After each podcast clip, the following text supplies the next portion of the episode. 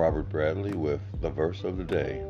This is where we read a passage of Scripture from the King James Version of the Bible and then give another take on that passage with the hope of making it a little more personal. Today's passage comes from Lamentations, chapter 3, verses 22 and 23. The King James Version says, "It is of the Lord's mercies that we are not consumed, because his compassions fail not. They are new every morning. Great is thy faithfulness."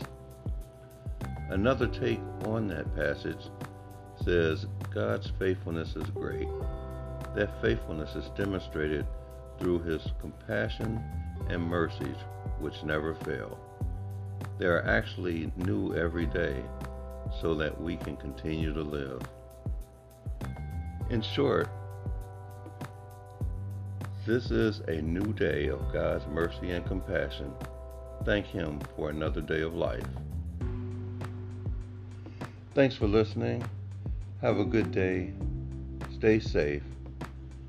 This is Robert Bradley with the Verse of the Day, brought to you by The Church Connected. Until next time, God bless.